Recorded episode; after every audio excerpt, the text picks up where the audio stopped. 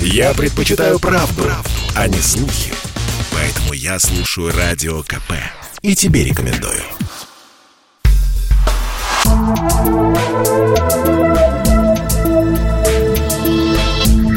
Просто космос.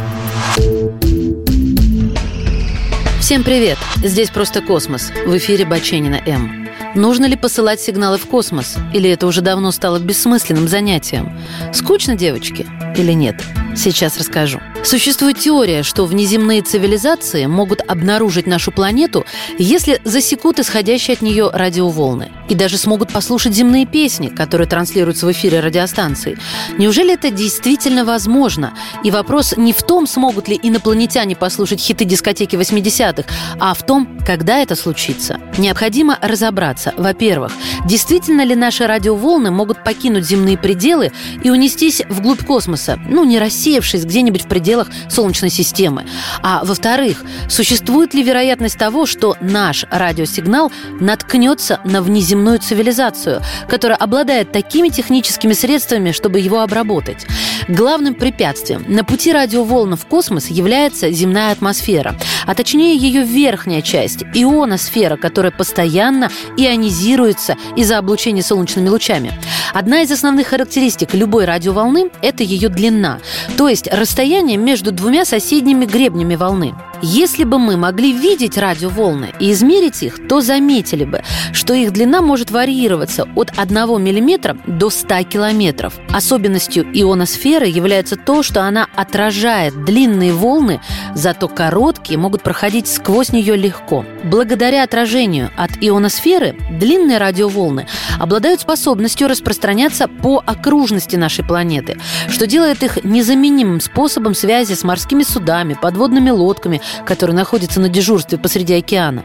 Короткие и ультракороткие волны используются для теле- и радиовещания, для связи с авиатранспортом, космическими спутниками, космическими зондами, удаленными на расстояние в миллионы километров от Земли. Минуя ионосферу, радиоволны отправляются в космос, распространяясь там со скоростью света. Скорость света – это действительно много. Например, радиосигнал, только что выпущенный с Земли в сторону самого удаленного объекта искусственного происхождения зонда Voyager 1 сможет достигнуть его уже через 18 с половиной часов. А ведь Voyager 1 летит в космическом пространстве с огромной скоростью уже 38 лет, а расстояние до него составляет почти 20 миллиардов километров. С пройденным расстоянием из-за постепенного рассеивания мощность радиоволн постепенно падает. Представьте, что вы бросили камень в тихую гладь озера. От камня, источника, во все стороны пошли круги. Но чем дольше они расходятся, тем менее заметно становится. Вот подобное же происходит и с радиоволнами. Если посчитать приблизительно, то двукратное удаление от источника связи будет уменьшать мощность радиоволны в 4 раза. Обнаружить такие радиоволны на расстоянии в несколько сот световых лет от Земли станет непростой задачей для космических цивилизаций.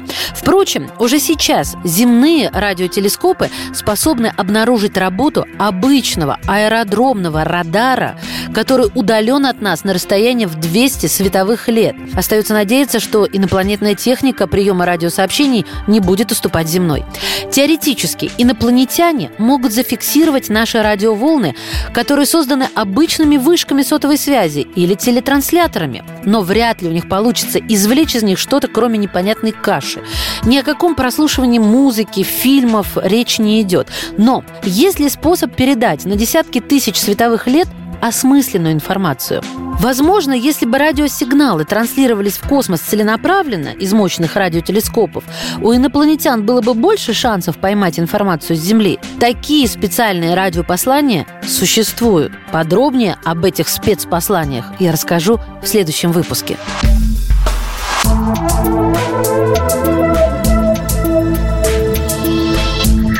Просто космос.